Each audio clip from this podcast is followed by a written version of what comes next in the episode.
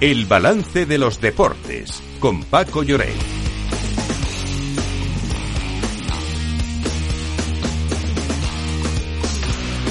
Paco Lloret, buenas noches.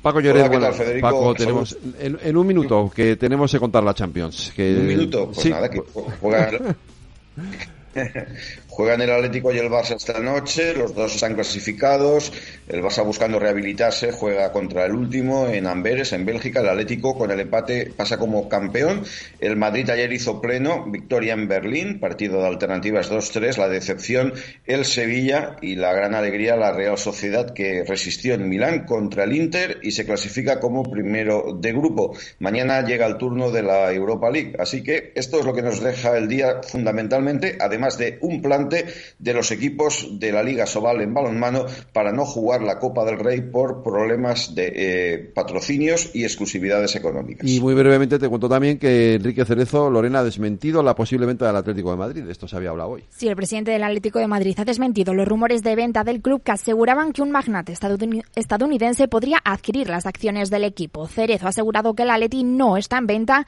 ni a corto ni a largo plazo. Además, ha querido zanjar las dudas sobre las renovaciones de Coque y Hermoso y aunque ha dicho que queda mucho tiempo todavía, ha declarado que todas las renovaciones están en marcha.